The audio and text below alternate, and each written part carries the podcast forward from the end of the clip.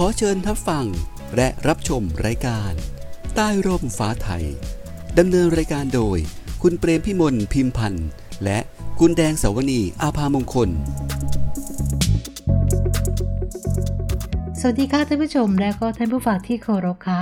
พบกับรายการใต้ร่มฟ้าไทยและสาระน่ารู้ คู่ข่าวสารจากกรมชลประทานนะคะ เช่นเคยค่ะวันนี้ทางรายการโดยพี่เปรมพิมล พิมพันธ์ ท่านได้เชิญรองเฉลิมเกียรติ คงวิเชียนวัฒน์รองอธิบดีกรมชลประทานมาพูดคุยในรายการใต้ร่มฟ้าไทยด้วยค่ะ และแดนก็ขอมอบช่วงเวลานี้ ให้กับพี่เปรม และก็ท่านรองเฉลิมเกียรติได้พูดคุยเลยนะคะ เชิญค่ะพี่เปรมคะค่ะสวัสดีค่ะท่านผู้ฟังท่านผู้ชมคะสวัสดีค่ะพี่แดงคะวันนี้เรามีแขกรับเชิญมาพูดคุยในรายการนะคะ ทราบว่าท่านจะมาเล่าเรื่องราวดีๆ มีประโยชน์ให้พวกเราฟังใช่ไหมคะค่ะสวัสดีค่ะท่านรองเฉลิมเกียรติคะ สวัสดีครับค่ะพี่เปรมแล้วก็ท่านผู้ฟังท่านผู้ชมทุกท่านครับ วันนี้จะขอความกรุณาท่านได้พูดถึงภารกิจด้านชลประทานของพระบาทสมเด็จพระวชิรเกล้าเจ้าอยู่หัว ที่ทรงสืบสารรักษาต่อยอด จากพระบาทสมเด็จพระบรมชนากาธิเบศรมหาภูมิพลอดุลยเดชมหาราชบรมนาถบพิตรให้ท่านผู้ฟังท่านผู้ชมในรายการได้ฟัง ได้รับทราบด้วยนะคะเรียนเชิญท่านรองได้กรุณาเล่าให้พวกเราฟังเลยค่ะว่า สิ่งดีๆที่ท่านได้เห็นในการที่ได้ถวายงานกับพระองค์ท่านมีเรื่องอะไรบ้างค่ะเรียนเชิญค่ะ ครับขอบคุณมากเลยครับพี่เปรมแล้วก็ทางธานีครับ ก็ได้มีโอกาสฉลองงานของในหลวงรัชกาลที่สิบของพวกเรานะครับ ครั้งหนึ่งเมื่อปี2545 นะครับ ที่จังหวัดนราธิวาสซึ่งเป็นพื้นที่ชายแดน ซึ่งในช่วงนั้นก็ยังมี ปัญหาอยู่ ก็มีความทรงจำที่ดีนะครับ ในช่วงนั้นก็คือ ตอนนั้นสมเด็จพระนางเจ้าสิริกิติ์พระบรมราชินีนาถพระบรมราชชนีพระพันปีหลวงนะครับพระองค์ท่านจะมีเสด็จพระดำเนินไปที่ศูนย์ศิลปาชีพของจังหวัดนราธิวาสเกือบจะทุกปีนะครับ แล้วก็ทรงงานอยู่สองสามเดือนด้วยกัน ซึ่งในการนี้พระเจ้าอยู่หัวก็จะทรงเสด็จพระดำเนิน คล้ายๆ ลักษณะเหมือนไปขอใช้คำว่าดูแลแล้วก็ร่วมทรงงานกับสมเด็จพระนางเจ้าพระพันปีหลวงนะครับ ซึ่งในครั้งนั้นก็เมื่อประมาณปี 2545 นะครับ ช่วงประมาณต้นเดือนกันยายน 2545 นะครับ ก็ได้เสด็จพระดำเนินไปที่ศูนย์ศิลปาชีพนะครับ เพื่อดูงานของเกษตรกรนะครับ ทางรัษฎรที่เอาผลงานในเรื่องของผ้าต่างๆนะครับมา แต่ในขณะเดียวกันทางพระเจ้าอยู่หัวก็ถือจังหวะนี้นะครับ ได้ไปทรงติดตามงาน ก็เสด็จพระดำเนินไปที่หายพงบือเลาะเป็นที่ของทางทางไทยอิสลามนะครับค่ะซึ่งอยู่ที่อำเภอลือเสาะจังหวัดนราธิวาสก็เป็นฝ่ายที่ในหลวงรัชกาลที่ 9 ได้ทรงพิพระบิสร้างไว้ตั้งแต่ปีประมาณ 2524 นะครับดังนั้นพระองค์ท่านทรงพระเอียยศสมเด็จพระบรมโอรสาธิราชนะครับค่ะ ก็ไปทอดพระเนตรทางชาวบ้านนะครับ ก็ทูลเกล้าขอถวายนะครับ ว่าอยากจะขอให้มาทำให้ใหม่ เนื่องจากของเดิมมีประเด็นปัญหาแล้วนะครับ ก็คือใช้งานได้ไม่ไม่ดีเหมือนเดิมค่ะพระองค์ท่านก็รับสั่งเลยว่าให้กรมชลประทานเนี่ย ไปรีดดำเนินการหาแนวทาง ก็ปรากฏว่าสามารถที่จะทำเป็นอ่างเก็บน้ำได้นะครับตรงนี้ก็เลยเกิดเป็นโครงการ ซึ่งกว่าจะทรงงานเสร็จ นะครับ ประมาณตีสองตีสามนะครับโอ้ค่ะแต่ในหลวงอ่าและการที่สิบเนี่ยพระองค์ท่านก็ต้องใช้คำว่าอดทนมากเลยนะฮะแต่ที่ผมดูนะฮะเพราะว่ามันก็ภาคใต้ฝนจะตกตลอดนะครับ ทางที่เข้าไปเนี่ยก็ทุรกันดารแต่พระองค์ท่านก็จะทรงงานอยู่ตลอดเวลาเลยครับค่ะ แล้วปัจจุบันนี้ฝ่ายตัวนี้ก็กลายเป็นอ่างเก็บน้ำไปแล้ว อ่างเก็บน้ำนี้ได้ดังประโยชน์อะไรให้กับรัษฎรในพื้นที่บ้างคะท่านรองคะ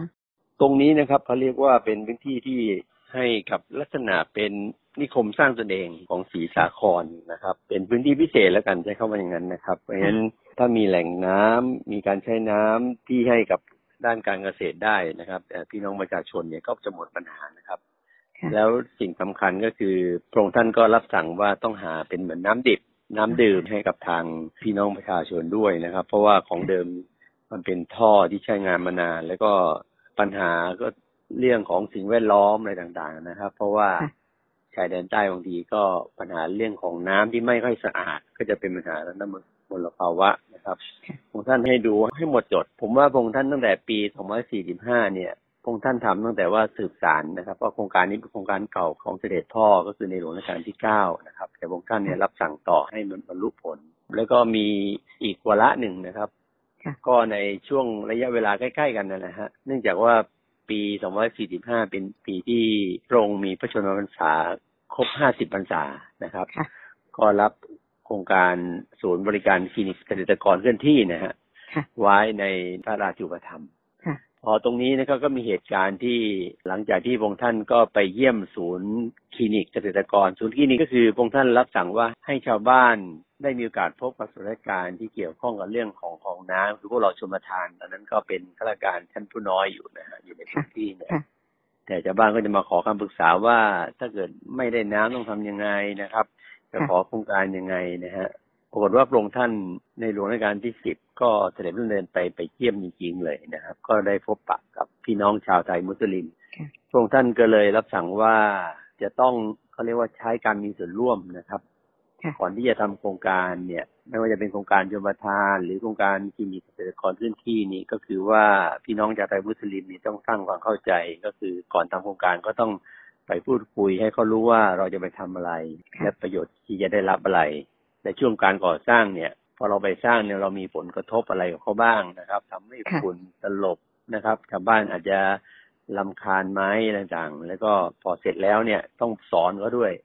ว่าจะใช้น้ํำยังไงนะครับ ตรงนั้นชมทานเราต้องบันทึกไว้เลย ว่าแนวทางพระบิที่องค์ท่านรับสั่งไว้เนี่ยเราจะต้องเอามาใช้จนถึงทุกวันนี้เลยครับอืมค่ะ สอนให้คนได้ใช้น้ำท่านพงท่านสอนให้คนใช้น้ำแบบไหนคะท่านรองคะสอนในเบื้องต้นนั้นเลย คือว่าทรงท่านรับสั่งว่าให้เขียนเป็นภาษาไทยมุสลิมนะฮะด้วย เพราะว่าถ้าเราเขียนแต่ภาษาไทยอย่างเดียวการสื่อสารอาจจะยังไม่ชัดเจน ลักษณะของการเมื่อไหร่จะต้องสูบน้ำพอสูบไปแล้วเนี่ย เจ้าไหนที่จะได้รับน้ำก่อน คือคนแรกๆไหมนะฮะแล้วมีบอบเขาเรียกว่าถังพักน้ำให้กับทางมิสยิดอะไรต่างเนี่ย อันนี้ก็จะต้องส่งน้ำไปให้ทางศูนย์รวมก่อนนะฮะก็ให้เราเขียนในรูปแบบอย่างนี้ครับรับสั่งอยู่ค่อนข้างนานนะฮะตอนนั้นก็ไปคงท่านเดชไปค่อนข้างมืดแล้วนะฮะ เพราะว่าส่วนใหญ่งานเนี่ย ต้องรอชาวบ้านเสร็จจากภารกิจนะฮะแล้วพระองค์ท่านก็จะอยู่จนชาวบ้าน มีเวลาแล้วก็พระองค์ท่านก็ส่งงานไปเรื่อยครับ ค่ะ อันนี้ถ้าจะพูดว่าเป็นที่มาของการที่เราได้มีการตั้งกลุ่มผู้ใช้น้ำร่วมมือกับชลประทานในการบริหารจัดการน้ำให้เกิดความเป็นธรรมทั่วถึงแล้วก็คุ้มค่าไหมคะ อันนี้ใช่ใช่ใช่ใช่เลยครับ ใช่เลยครับ เพราะเมื่อก่อนนี้เรายังไม่ได้สร้างระบบการมีส่วนร่วมเนี่ยอย่างเสถียรอย่างชัดเจนนะฮะก็ทำไปตามที่คิดว่าจะต้องทำในบางพื้นที่ แต่บางท่านรับสั่งว่าให้ ให้ทำให้ทั่วทุกโครงการที่เราจะต้องไปสร้างอะพูดกันง่ายๆนะครับส่วนอย่างนี้รูปแบบนี้ก็มาเป็นระบบที่เรานำมาใช้ตั้งแต่บัดนั้นจนถึงบัดนี้ครับ ค่ะ ก็ถือว่าเป็นประโยชน์กับงานชลประทานนะคะ เพราะว่าเราให้ชาวบ้านนี้ได้เข้ามา รับรู้สร้างความเข้าใจร่วมกัน แล้วก็เดินเรื่องของการที่จะบริหารจัดการน้ำไปด้วยกันนะคะ เพื่อที่ให้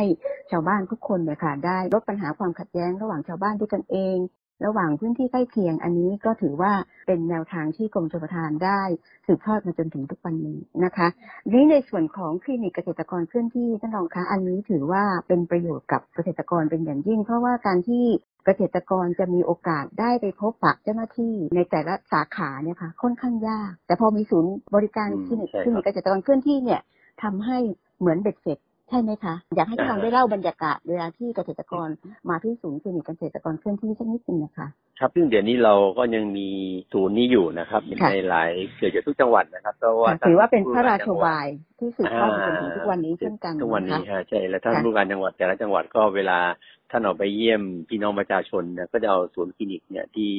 ในหลวงราชการที่ทิมได้ทรงรับไว้เนี่ยเอาไปใช้นะครับ เพราะว่าในจุดเต็นท์หรือจุดที่เราไปตั้งบูธหรือเราไปจัดนิทรรศการหรือเราไปให้ข้อแนะนำนี่นะครับ เราจะมีบุคลากรที่มีความชำนาญในเรื่องพื้นที่ตรงจุดนั้นเช่นว่าของอำเภอลือเสาะอำเภอยี่งอที่นราธิวาสเราก็จะมีนายช่างชลประทานที่ควบคุมดูแลในพื้นที่นั้นประเด็นที่สองเราก็จะรู้เรื่องของสถานะของของแหล่งน้ำในพื้นที่นะครับ ว่าเรามีอ่างกี่แห่งมีฝายกี่แห่ง แล้วก็ชาวบ้านอยู่จุดนี้นะฮะถ้าเกิดชาวบ้านมีปัญหาว่า เอ๊ะทำไมเขาไม่ได้น้ำสักทีทำไมรอบเวรของน้ำเขาเป็นยังไงบางทีประเด็นนี้เราก็จะให้ข้อคิดเห็นหรือเราจัดประชุมต่อเนื่องให้นะครับ ว่า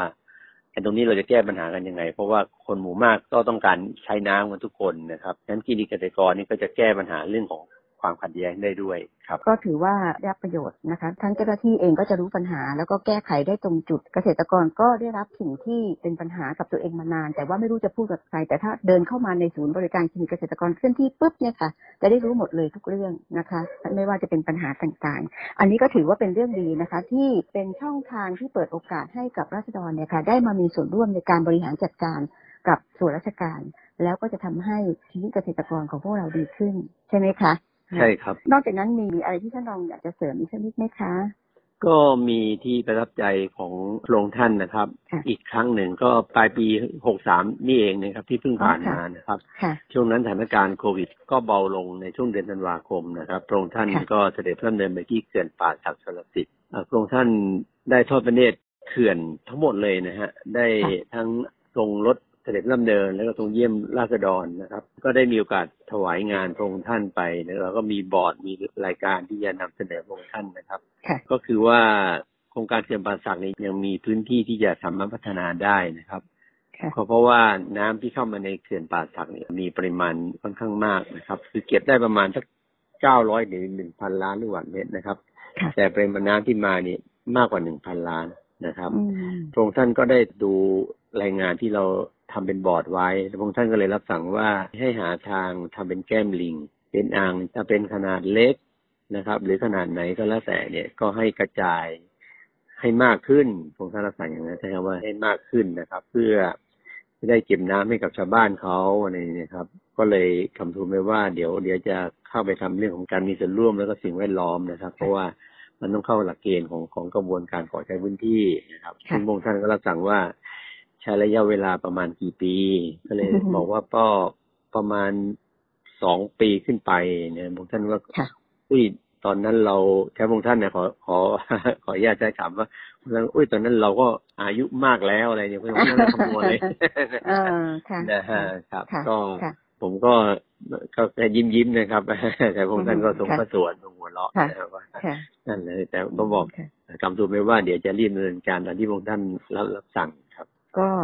พี่แดงคะฟังแล้วรู้สึกชุ่มฉ่ำเย็นเหมือนมีน้ำทิพย์มาชโลมใจนะคะใช่ค่ะท่านผู้ฟังใช่ท่านผู้ค่ะชมคะค่ะนะคะ เพราะว่าเป็นเรื่องราวที่ท่านรองเฉลิมเกียรติได้กรุณาถ่ายทอดให้เห็นถึงความห่วงใยที่ว่าสมเด็จพระวชิรเกล้าเจ้าอยู่หัว พระราชทานให้เพื่อคนไทยทั่วประเทศนะคะ ได้มีน้ำใช้นอกเหนือจากการใช้เพื่อการเกษตรแล้วยังใช้เพื่อการอุปโภคบริโภคนะคะ แล้วก็ยังการอื่นอีกอย่างพอเพียงและทั่วถึงนะคะ เพราะค่ะน้ำคือชีวิตนั่นเองค่ะค่ะ นะคะ ทางรายการใต้ร่มฟ้าไทยก็ต้องขอขอบพระคุณท่านรองอธิบดีกรมชลประทาน ฝ่ายวิชาการนะคะ ท่านรองเฉลิมเกียรติ คงวิเชียนวัดเป็นอย่างสูง ที่ได้กรุณาให้เกียรติกับทางรายการมาพูดคุยกันในวันนี้ค่ะ ต้องขอบพระคุณและสวัสดีค่ะ ค่ะ ครับขอบคุณเอ่อพี่เปรมแล้วก็พี่แดงแล้วก็ผู้รับฟังและผู้รับชมทุกท่านนะครับ ก็ยินดีครับกรมโยธาเรายินดีที่จะให้ข้อมูลในทุกประเด็นทุกๆโอกาสที่มีครับ ขอบขอบพระคุณมาก ๆ เลยครับพี่ครับ ค่ะ สวัสดีค่ะ สวัสดีค่ะอาจนับเป็นพระมหากรุณาธิคุณอนาถที่สุดไม่ได้เลยทีเดียวนะคะ ที่ล้นเกล้าทั้งสองพระองค์เนี่ยคือพระบาทสมเด็จพระบรมชนากาธิเบศรมหาภูมิพลอดุลยเดชมหาราชบรมนาถบพิตรได้พระราชทานพระราชดำริเรื่องแหล่งน้ำและก็พระบาทสมเด็จ พระเจ้าอยู่หัวรัชกาลที่ 10 ทรงมีพระราชปณิธานแน่วแน่ ในการสืบสานรักษาแล้วก็ต่อยอดนะคะ อีกทั้งยังทรงห่วงใย จากที่ได้รับทราบรับฟังจากท่านรองเฉลิมเกียรติแล้วก็ปิติปรับเรื่มก็ขอพระองค์ทรงพระเจริญยิ่งยืนนานนะคะ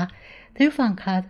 ท่านผู้ชมคะก็มาถึงช่วงเวลาที่จะต้องอำลาเพื่อพบกันใหม่นะคะ ก็จะกลับมาพบกับรายการใต้ร่มฟ้าไทยได้ใหม่ในโอกาสต่อไปสำหรับวันนี้ สวัสดีค่ะ สวัสดีค่ะ ขอขอบคุณผู้สนับสนุนรายการ กรมชลประทาน กระทรวงเกษตรและสหกรณ์